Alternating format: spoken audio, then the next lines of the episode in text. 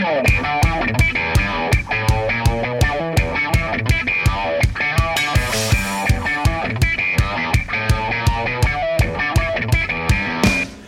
and welcome to Indians on Deck. I'm Matt Schlichting, joined as always by Brian Heminger.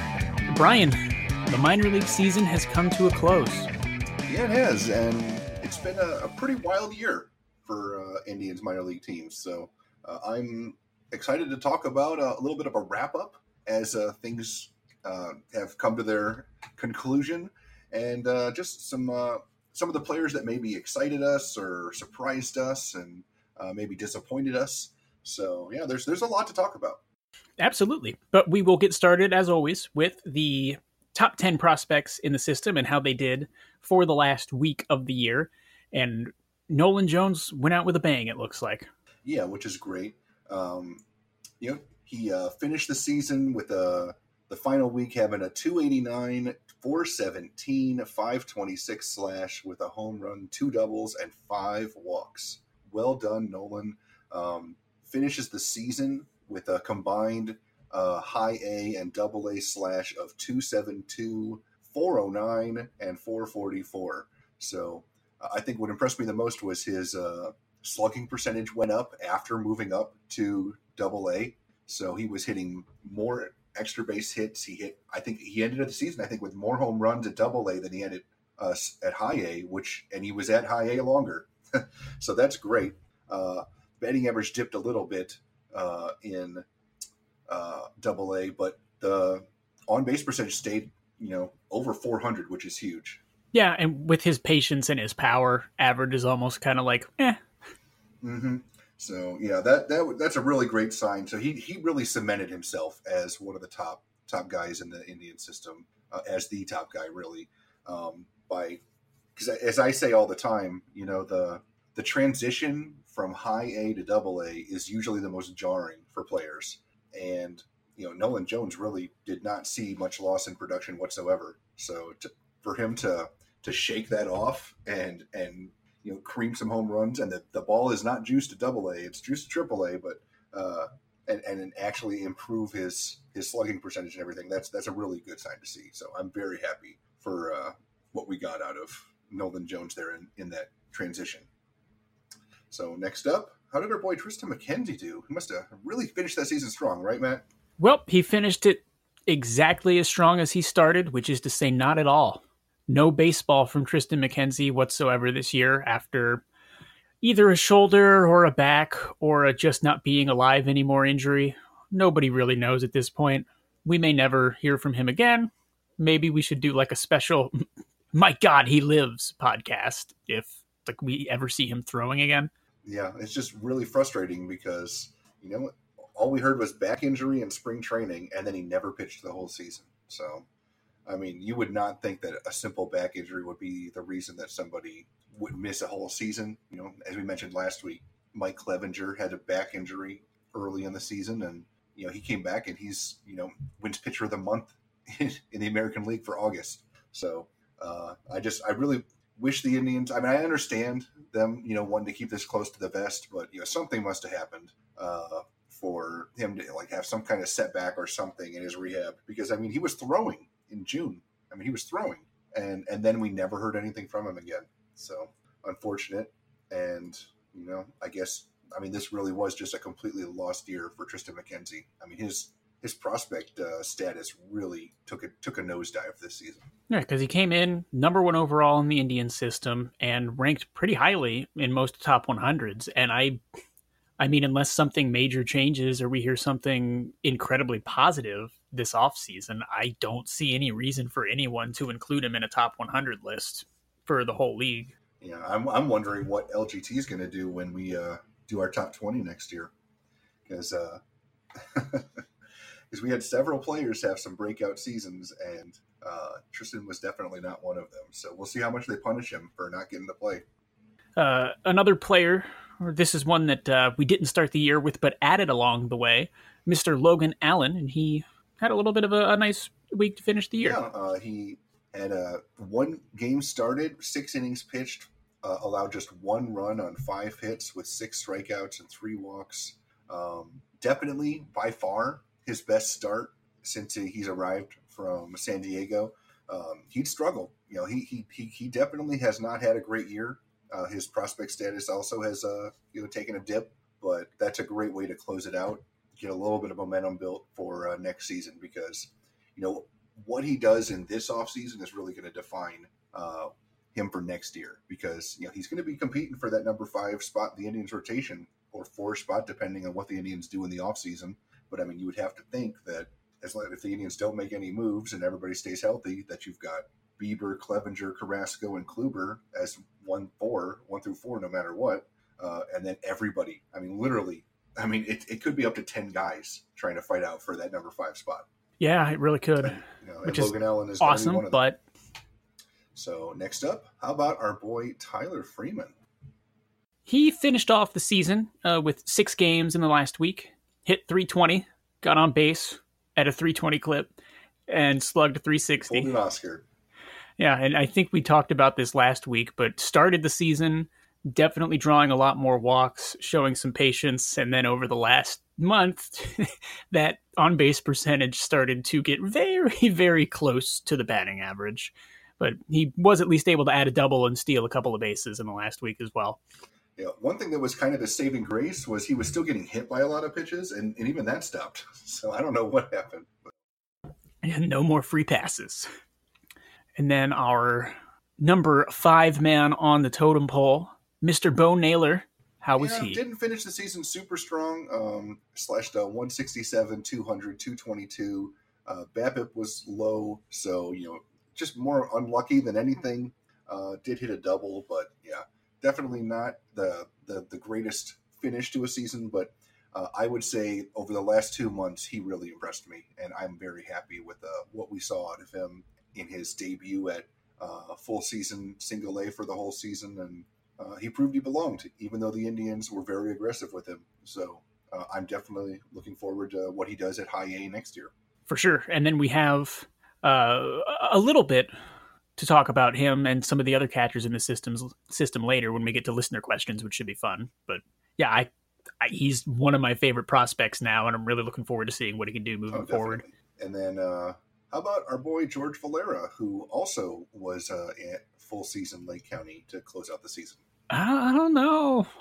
I just don't know. He had four games, hit 133, 235, 267. There was a triple in there he also got caught stealing three or two out of the three times he was on base. Not wonderful. Um, six strikeouts, put his overall line for the year at 217, 336, 411. So not quite the mashing that we had hoped for. But again, this is a very young player who missed a good chunk of last, last year. year he played like the dreaded hamate yeah, bone last injury. Year he didn't even play a week. So this is really his first full season playing, and it wasn't even a full. He started halfway through.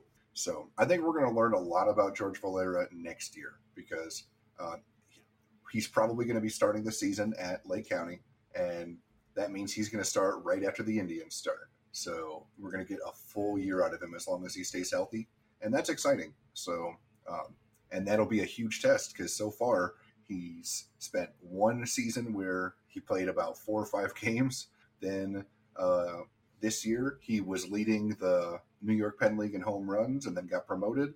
Um, you know, didn't quite hit as high average as we were hoping, but I mean, on base was great. A lot of walks, uh, good slugging for the most part. So I think he'll be. I think he'll be in good shape. So I'm really looking forward to seeing what he does this off season and then how he responds to his first year of full season baseball because that's going to be a big test. And I think he'll be maybe 19 or 20 next year. So uh, still very young for his level. And uh, next up, looks like uh, Bobby Bradley had a decent close to the season. He, in the final week leading up to the playoffs, hit 368, 458, 737.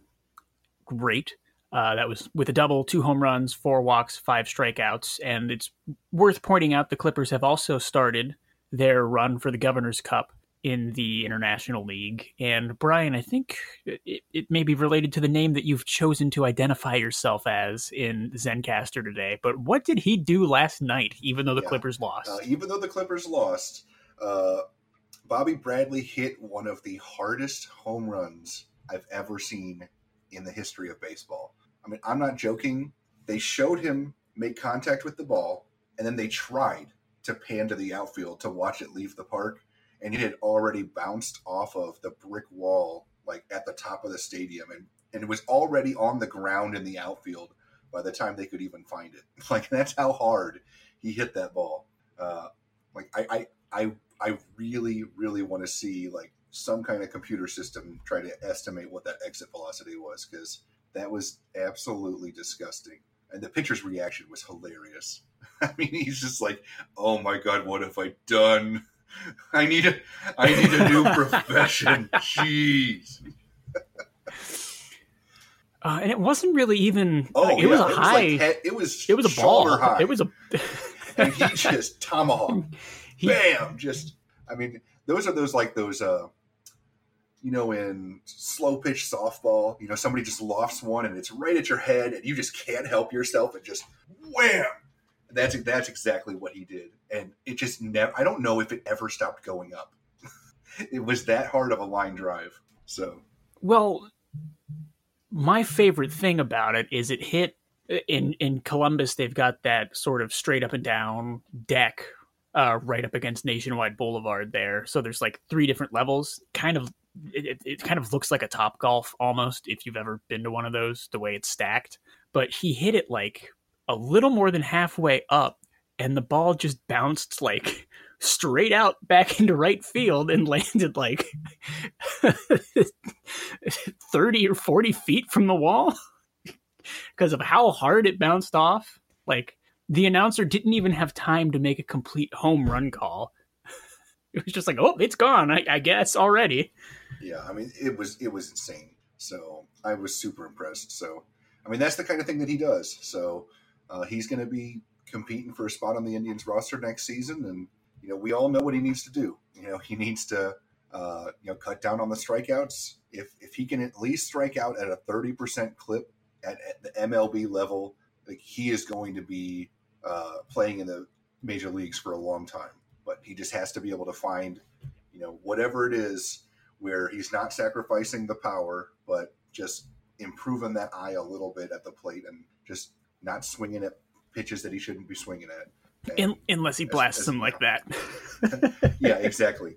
Uh, I mean, because I, I, you know, there's nothing I love better than seeing a guy swinging a pitch out of the zone and hit it out of the park. But um, I think what, what he really needs to focus on, I, I think he should do something with Carlos Santana because you know Santana does such a tremendous job of not swinging the balls out of the zone, and if he can add that part to his game a little bit, you know, that'll make him that much more dangerous because you know Santana's out there hitting 30 plus home runs and he's striking out, you know, one of the lower rates in the Indians. Yeah, going to hit 100 So, walks again this year. hmm I'm not expecting Bobby Bradley to walk at a Santana clip, but I would just love for him to be a little bit more selective.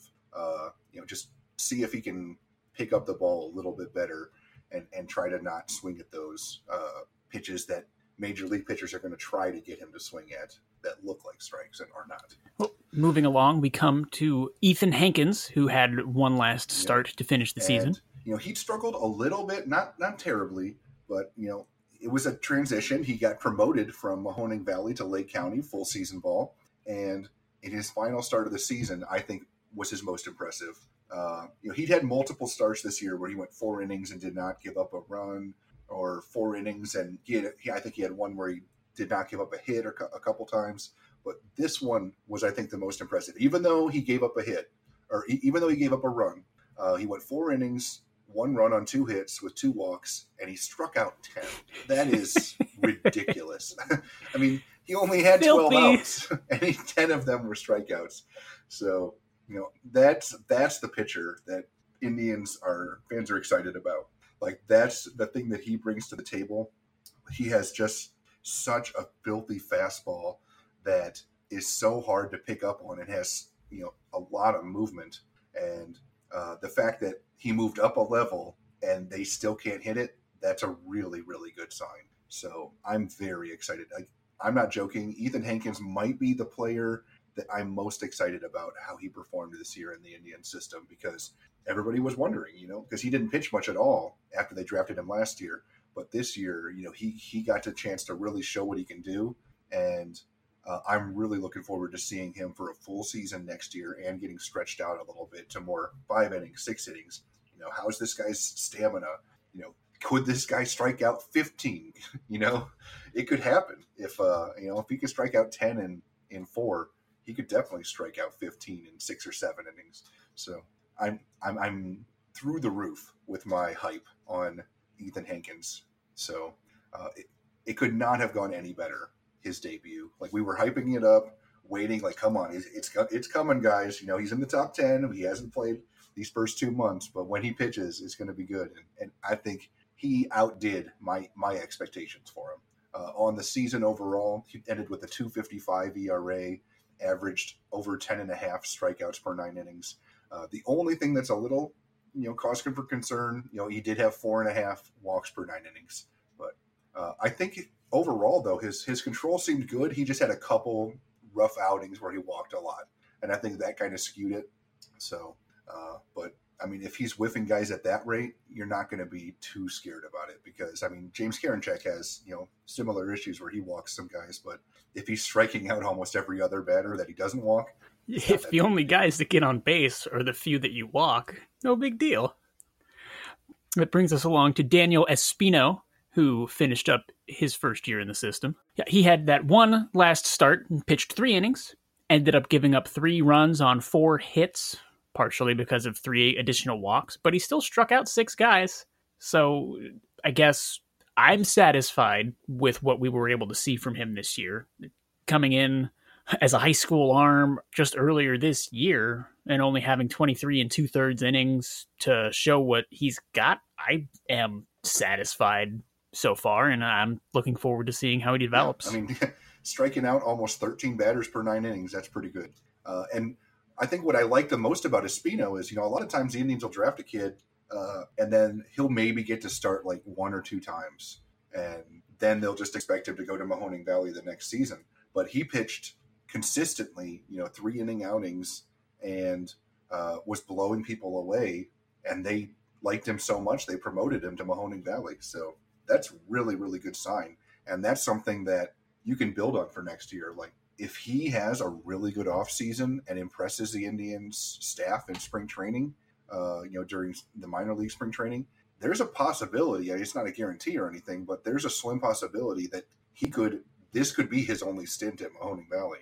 I mean, he was the Indians' first round pick this year, uh, and last year's first round pick uh, started this year at full season with Bo Naylor, they could do that. Just just imagine if Ethan Hankins and Daniel Espino were in the same rotation at like Lake County next year. It'd be pretty fun. I like imagining it. I mean, it's not a guarantee, obviously. He only pitched about three times with Mahoning Valley. But if the Indians feel that his development is ready for a full season, then that could be really, really exciting.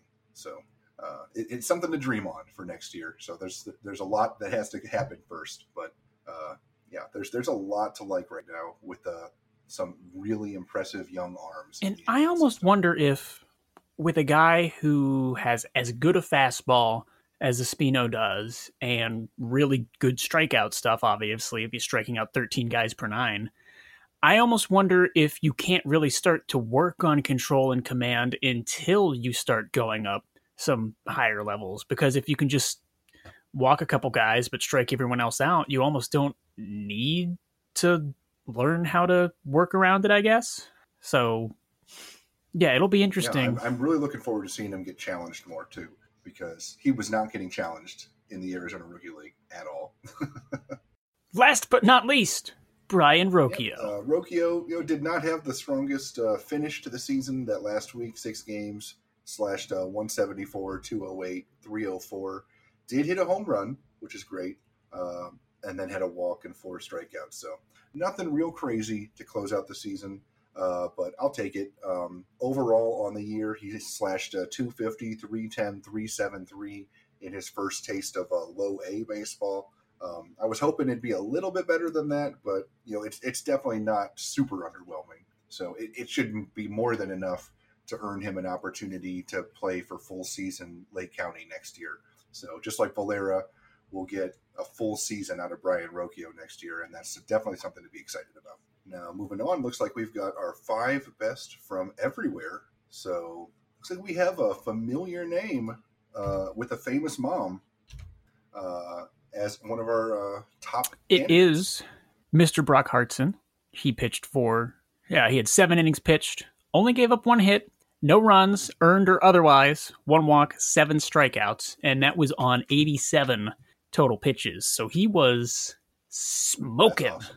And, uh, you know, Brock is, uh, you know, he's, he's an interesting case because, you know, he, he was in the Indian system. He was doing pretty well. Then he retires after some injuries. And then he comes out of retirement this season and finished the season strong. And now they're sending him to the Arizona Fall League.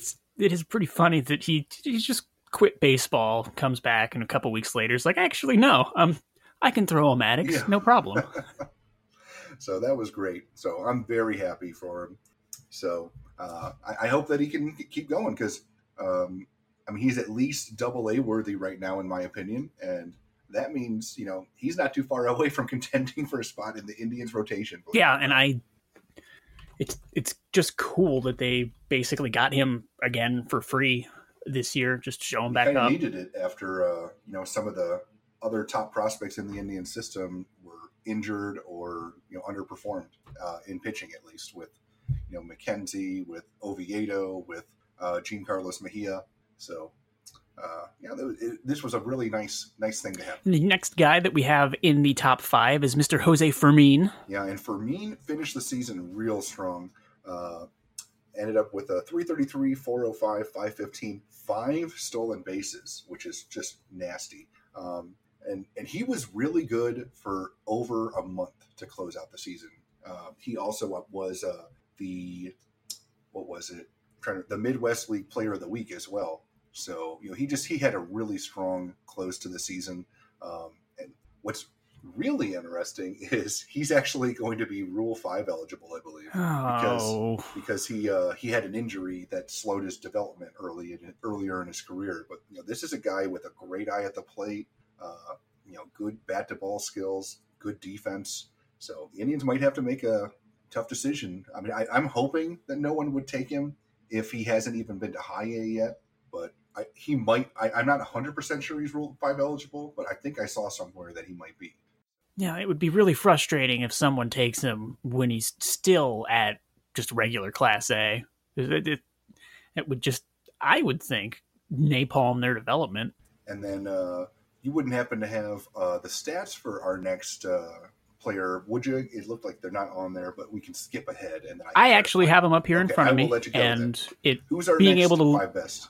We went ahead and picked Eli Lingos for the last two starts that he made during the regular season he ended up going six innings total in each of them, allowing only four hits in both of those, two earned runs in the first, only one earned run in the second, uh, one walk each in each of them, and ended up striking out seven and five, respectively. And that concluded a March for him where at the beginning of August, he had a 446 ERA. And by the time he finished the month of August, he was sitting at 366. So a really, really strong finish to the year. Didn't have any starts in August with fewer than five innings pitched. And except for the very first one, he had either two, one, or zero runs earned for that stretch. So just a, a really, really excellent finish. Uh, unfortunately, he did pitch last night in an elimination game and got tagged for four runs in four innings. But that's count. not the regular season. It doesn't count. And that brings us to Mr. Michael Peoples. We got another another pitcher. I think this is the first time we've had three pitchers in the five best. And uh, you know, this is a guy that's been in the Indian system for a really long time, uh, veteran of the system. Uh, he's he's kind of been in that double A, triple A area for the last few seasons now. Uh, but he's just really been dependable, and, and, he had an incredible finish to this season with the six innings pitched in his start, allowed just one hit, no walks, no runs, seven strikeouts. And then over the whole last month, uh, he had uh, six starts with a 222 ERA, 36 strikeouts, and just four walks. I mean, that's Bieber esque. It's yeah. Bieberish. Yeah, Bieberish. Bieber. so yeah, great, great job, Michael Peoples. You know, he's he's another guy. You know, obviously he's not going to be at the top of the list, but um, he could be contending for a, a spot in the Indians rotation next spring because you know this is a guy that throws strikes and uh, when he hits his spots, he can be tough to hit. So you know he's not some super flamethrower, but just another good, solid, dependable arm at the top of the Indians uh, minor league system. And then uh, obviously, I think uh, we may have already mentioned this man uh, before, but I mean the numbers are good enough on their own, but I feel like even if he had just hit that one home run last night, I'd have to put him here just for that. Yeah.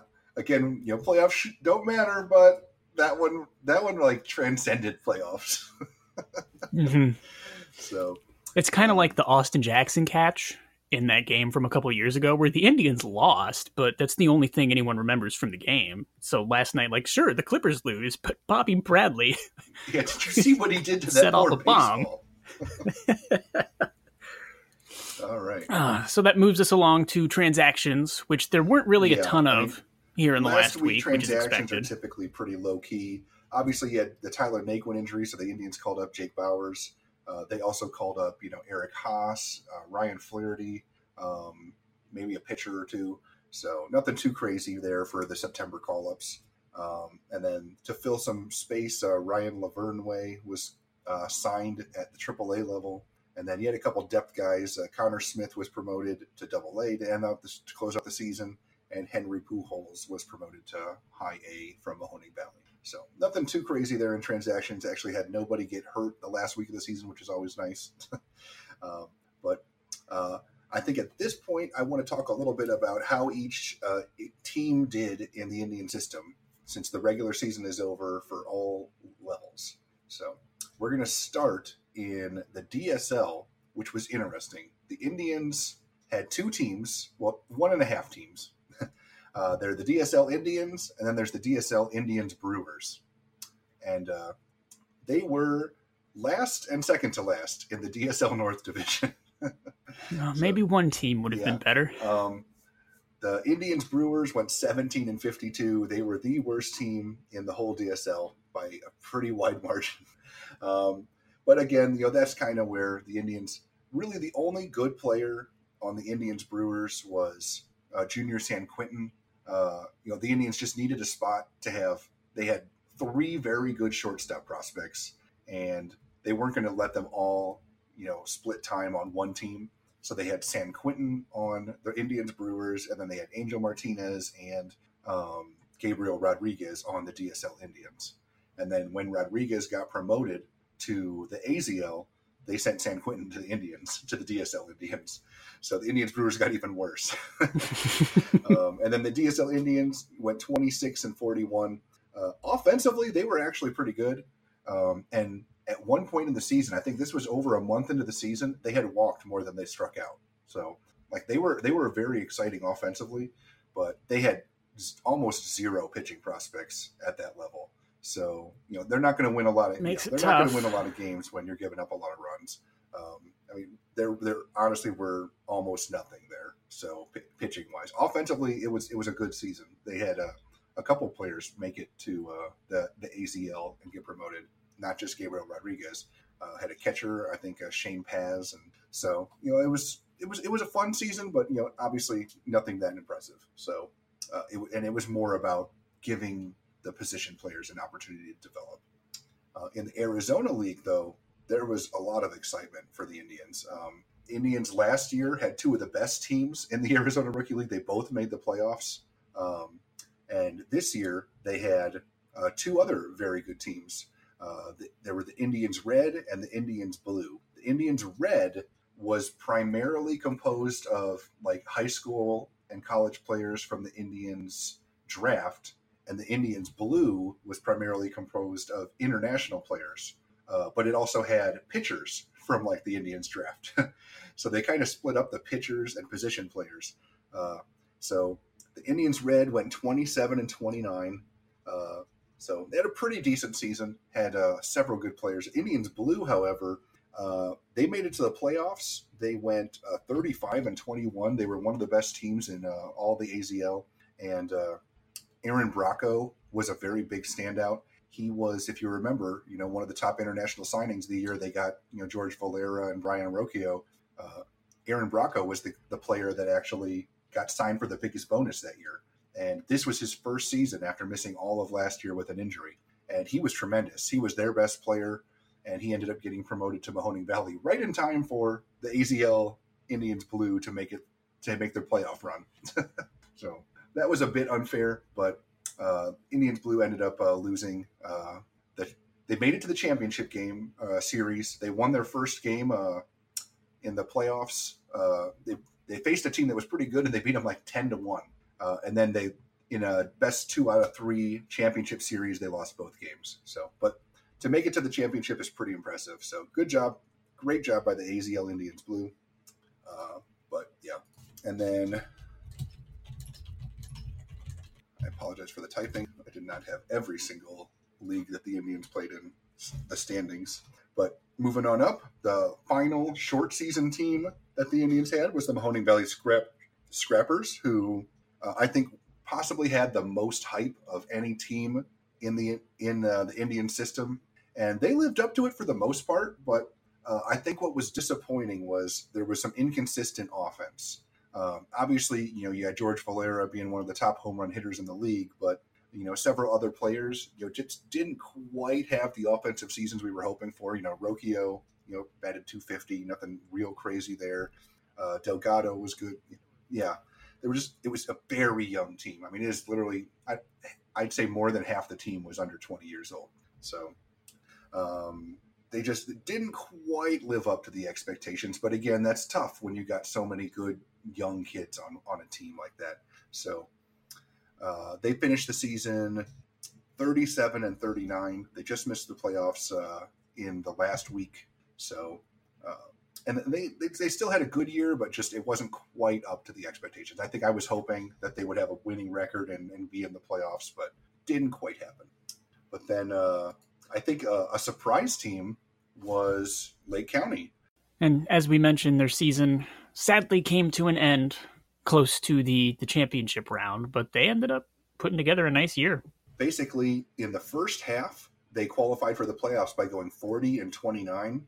Uh, and overall on the season they finished uh, 74 and 64 so uh, basically in the first half they had will benson you know being king of the world and tyler freeman being a god um, so that was really really amazing but uh, then in the second half with uh, those guys promoted to high a they weren't quite as good but i mean they were still strong and they, and they still had a good run um, Jose Fermin was very good down the stretch. They also lost one of their best players to a trade. uh, Ruben Cardenas was one of their middle middle of the order bats, and he was traded in uh, what trade was that? Um, where we got who did we get in the Ruben Cardenas deal? It I was can't even remember. Too long ago for me. Might been Hunter. No, was it Hunter Wood? All right, let's get some more thunder typing here, but. Uh, yeah, it was uh, the Christian Arroyo Hunter Wood trade. So so they, they they got you know a guy that immediately could help them in the bullpen and a guy that could compete for the second base position next year. Uh, that's likely going to be open. And they gave up a middle of the order bat at full season Lake single A Lake County. But yeah, so Lake County had a good season. Um, I think pitching ended up being a strength. They had uh, several really good performers there, and uh, I was uh, you know impressed with uh, what they were able to do overall. Uh, it was a uh, yeah, it was it was just a, a, fun year, and I think people did not expect them to be that good this year. So they, at the beginning of the year, they had uh, a really really nasty infield. I mean, it had two top international signings and I think three former first round picks all like on that team. I mean, just it was a really uh, impressive team. So yeah, I was I was pleased with how that season finished. Uh, but then uh, moving on, we have uh, Lynchburg, which was in the High A Carolina League, um, and this one was a little sad. Uh, they finished the year at um, 62 and 73, so not quite what they were hoping. Um, and they missed the playoffs for the first time in seven years. So uh, but overall, they still had a pretty good season. They just, you know, Lake County was not a great team last year, and basically Lynchburg was Lake County from last year. But then they added a couple more uh, studs, like in ben- Benson and Freeman. And while Freeman played pretty well at high A, uh, Benson had his struggles.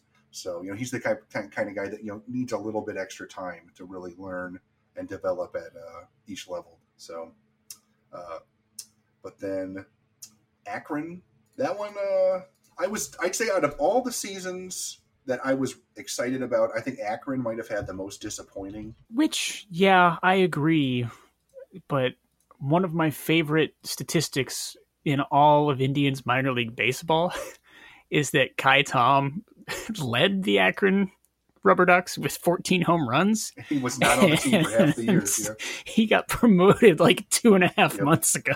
so uh, Akron finished the year tw- um, overall 61 and 79. You know, at the beginning of the year, they were kind of a 500 team, and then they went on a horrific losing streak at one point. I think it was over 10 games, it might have been. So just a, a tough stretch there for Akron. Uh, what really hurt Akron was every time they had a pitcher that was doing good, they'd get promoted. Uh, you know, they started the year with Zach Plesac, who was unbelievable, and then Plesac doesn't just get promoted to AAA; he gets promoted to the Indians and finishes the whole season with the Indians. Then they're like, okay, well, you know, Aaron Civale is finally ready to to start pitching for us. He's uh, you know, he's been hurt for the first month and a half or so, and then Civale's unbelievable, and then he gets promoted to AAA and then to Cleveland. I mean, it was just unfair almost uh, that they were in that type of situation. And then Eli Morgan was so good in the first, you know, half of the season, but then he really struggled down the stretch as well. So, you know, they just it didn't quite come together for him. Uh, you know, the, the players that were playing good got promoted, like Daniel Johnson and Ka'ai Tom, their best players, uh, and then uh, and obviously the, the, their best pitchers as well. So just it, they were kind of the in between team it seemed like this year. So, uh, really, the only stud that they finished with was Nolan Jones, who who did finish the season strong, but I mean, yes, not but, enough. I mean, by that point, I mean, you can't blame them for having four or five guys that quickly promoted themselves out of there. And then uh, closing it out, the Columbus Clippers were tremendous this year. They finished the year 81 and 59, first place in the West Division of the International League. Uh, finished the year on a five game winning streak and they are also obviously right now uh, one win away from competing for the Governor's Cup. So uh, very exciting. I think that right now they're up two one in their uh, clash. So if they win this, then uh, they move on to the championship. So keep it up, Clippers. And I think that closes it out for how the, the Indians teams did. I'm going to go into more depth uh, with some articles on all of these teams uh, it's just it's tough to keep track though with with promotions. You really got to factor in how long these guys were there, what kind of impact they they had. So uh, you know, it, it, there's a lot of movement. There's a lot of change that goes on in a minor league season. I mean, even the major leagues. I mean, the Indians I think only have ten players on their current roster that were on the the, the starting twenty five at, on opening day. That's just ridiculous. That I mean, maybe maybe it's eleven now since Carrasco's been activated, but but yeah no no Max Moroffs and Eric Stamitzes on the Indians right now. You know, when you mention the fact that they were on the opening day roster, I do feel a little bit better about where they are now. Hate to say it, but uh, switching gears entirely, we have our last edition of Indians in the cupboard for this season, and these are a hitter and pitcher each that we decide to highlight that are outside of the top 10, but we think are people that maybe deserve a little bit more attention than they're getting, or they're just too much fun to not talk about. So, my pitcher still have Kyle Nelson. I've had him for I think two months now, but he ended up finishing the season with 47 innings pitched, 69 strikeouts. Nice. Only 14 walks and a 2.28 ERA. Uh, a really nice year, and he's still a pretty under the radar guy especially in a season, I think, when the Indians had so many relievers in the minors that pitched really well, and a guy like Karinchak who's striking out 38 batters per nine still. Um, this Nelson's a player that went from high A at the start of the year and finished with the Clippers, and depending on what the Indians decide to do with their bullpen, um, he could be in the conversation to be one of the arms that they either take out of spring training or pretty early on get a look at uh, due to injuries or needing a 26th man for a doubleheader oh, or something I mean, like that. there's going to be a stiff competition for that Indians bullpen job next year. I mean, real stiff because you know the Indians bullpen has been good this year, and it's kind of been buoyed by some players having uh, above average seasons. But uh, you know, you have some serious prospect talent coming up at that AAA level that are that are ready. You know, with Sandlin and Karinchak and Nelson, so and uh, Cameron Hill, Henry Martinez. I mean, this is a, this is an exciting time uh, for the future of the Indians bullpen. So uh, definitely don't blink. There's going to be a lot of strikeouts coming to the, to the major leagues very soon. How about your boy Yainer? And then for my hitter, I yep, Yainer Diaz finished with 341, 364, 5 to 12. Uh, interesting year to talk about because that was his overall slash line for the season. His last seven games, he hit 185, 185, 222. He dominated the rookie league, which I think it was his third year in a row starting there. So good. You kind of hoped that he would. And he earned a promotion to low A pretty quickly and got 140 plate appearances there. Ended up slashing 274, 293, 393. So not quite as effective.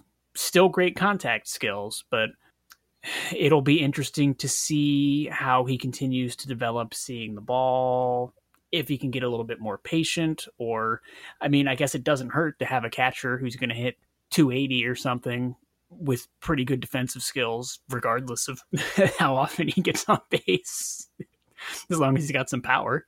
Brian, how did your cupboard end the year? Uh, neither guy really finished strong. Uh, we had Oscar Gonzalez went uh, 111, 200, 111, which is shocking because he is known for never walking, and he walked twice. So uh, even though he had a really bad BABIP, uh, tough luck to close out the year off with his hitting. Uh, he did get promoted to Double A to close out the year.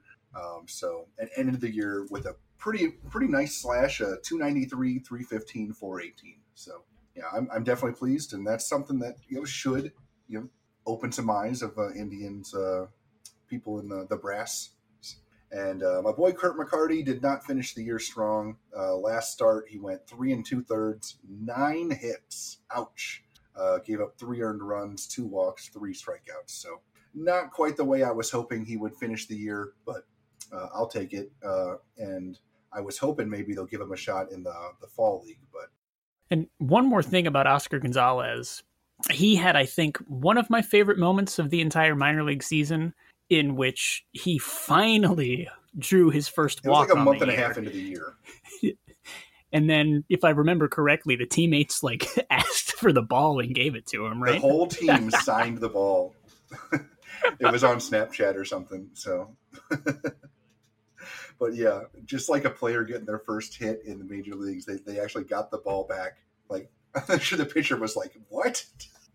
But I think one of my favorite things was it was a post from one of his teammates was after seeing so many times him swinging at, and and lacing a single on a 3-0 pitch he finally did it so there must have been so many times where he had a pitcher that just could not throw a strike and he didn't he care slap it anyway yeah and to finish things off this week we do have a couple of questions first off from at dreaming baseball on twitter which are the most intriguing players I should expect to see on the captain's roster when the 2020 season begins? Uh, I would definitely say Ethan Hankins, I would expect to start. I mean, you don't know for sure because, like, when the Indians were really aggressive with Triston McKenzie, he was unstoppable at Mahoning Valley. He got promoted to Lake County for a couple starts, and then they had him start the next year at uh, Carolina League, High A, and he was pitcher of the year. I mean, that's where all the, the hype came from.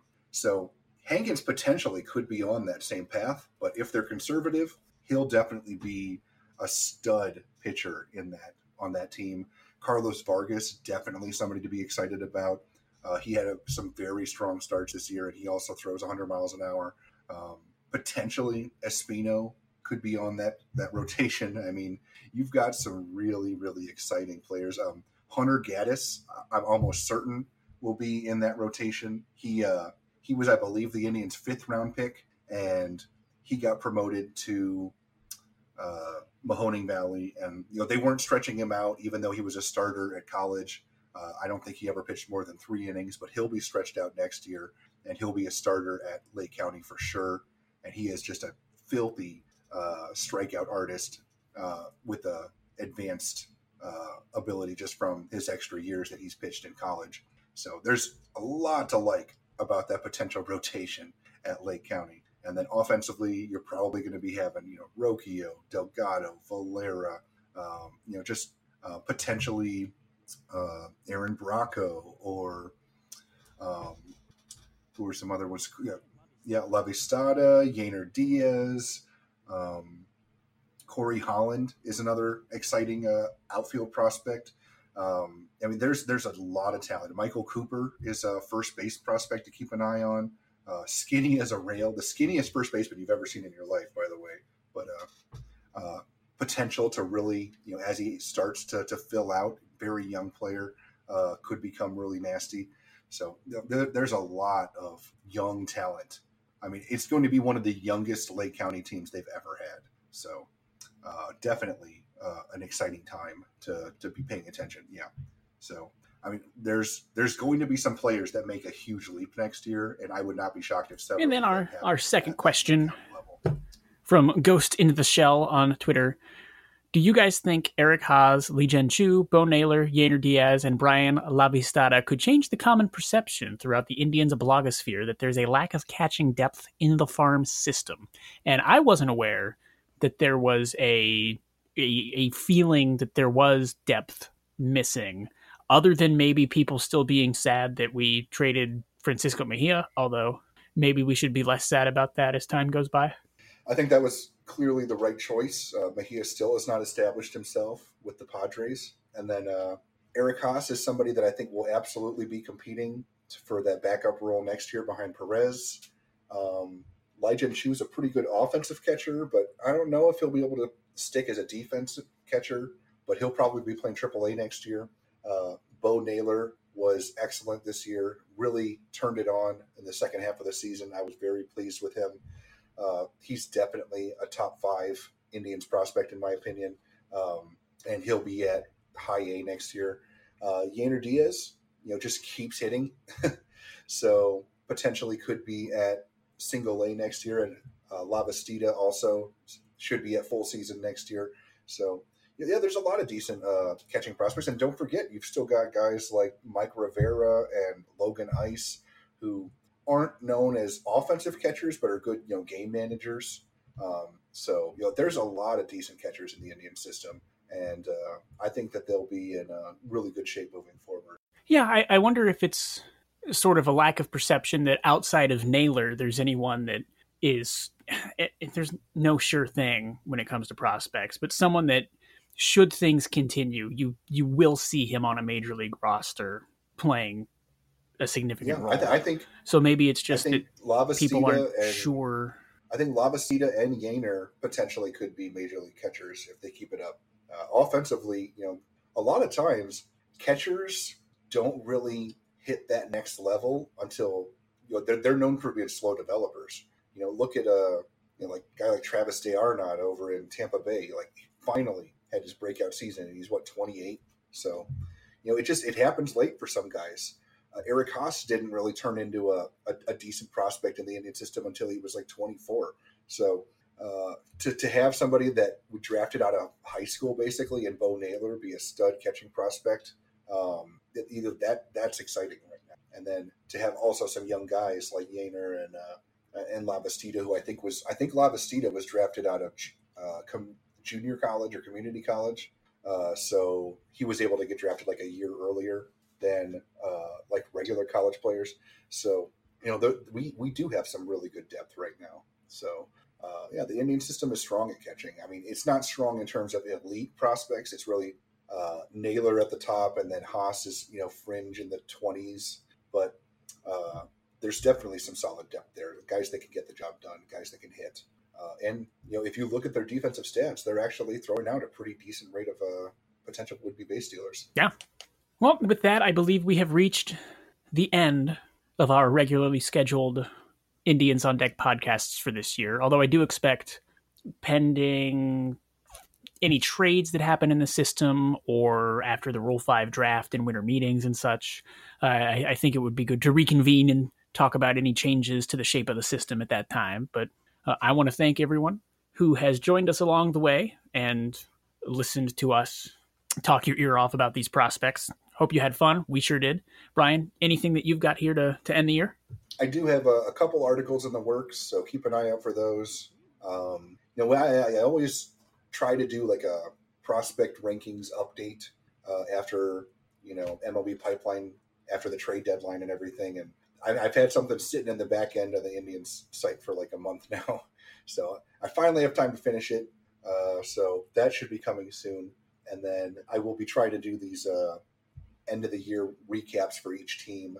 And then I might do something like, uh, you know, players that you know, broke out, players that disappointed type of article as well. I think that that's something that people are always interested to see who, you know, who turned the corner as a prospect or who maybe, you know, brought back, or maybe even a former prospect that finally figured it out, like a, like a Juan Hillman or something. So, you know, there's a lot to, lot to dig into based on uh, this system because, you know, there's a lot of teams and you, most people you talk to, they, they don't even realize even close to how many levels and players are in a minor league system. So yeah, there's a, a lot to take in, and then uh, we'll see what I can uh, find from uh, digging through all the numbers and everything.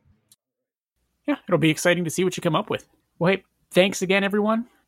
Let's hope the Indians uh, give us something fun to watch in October.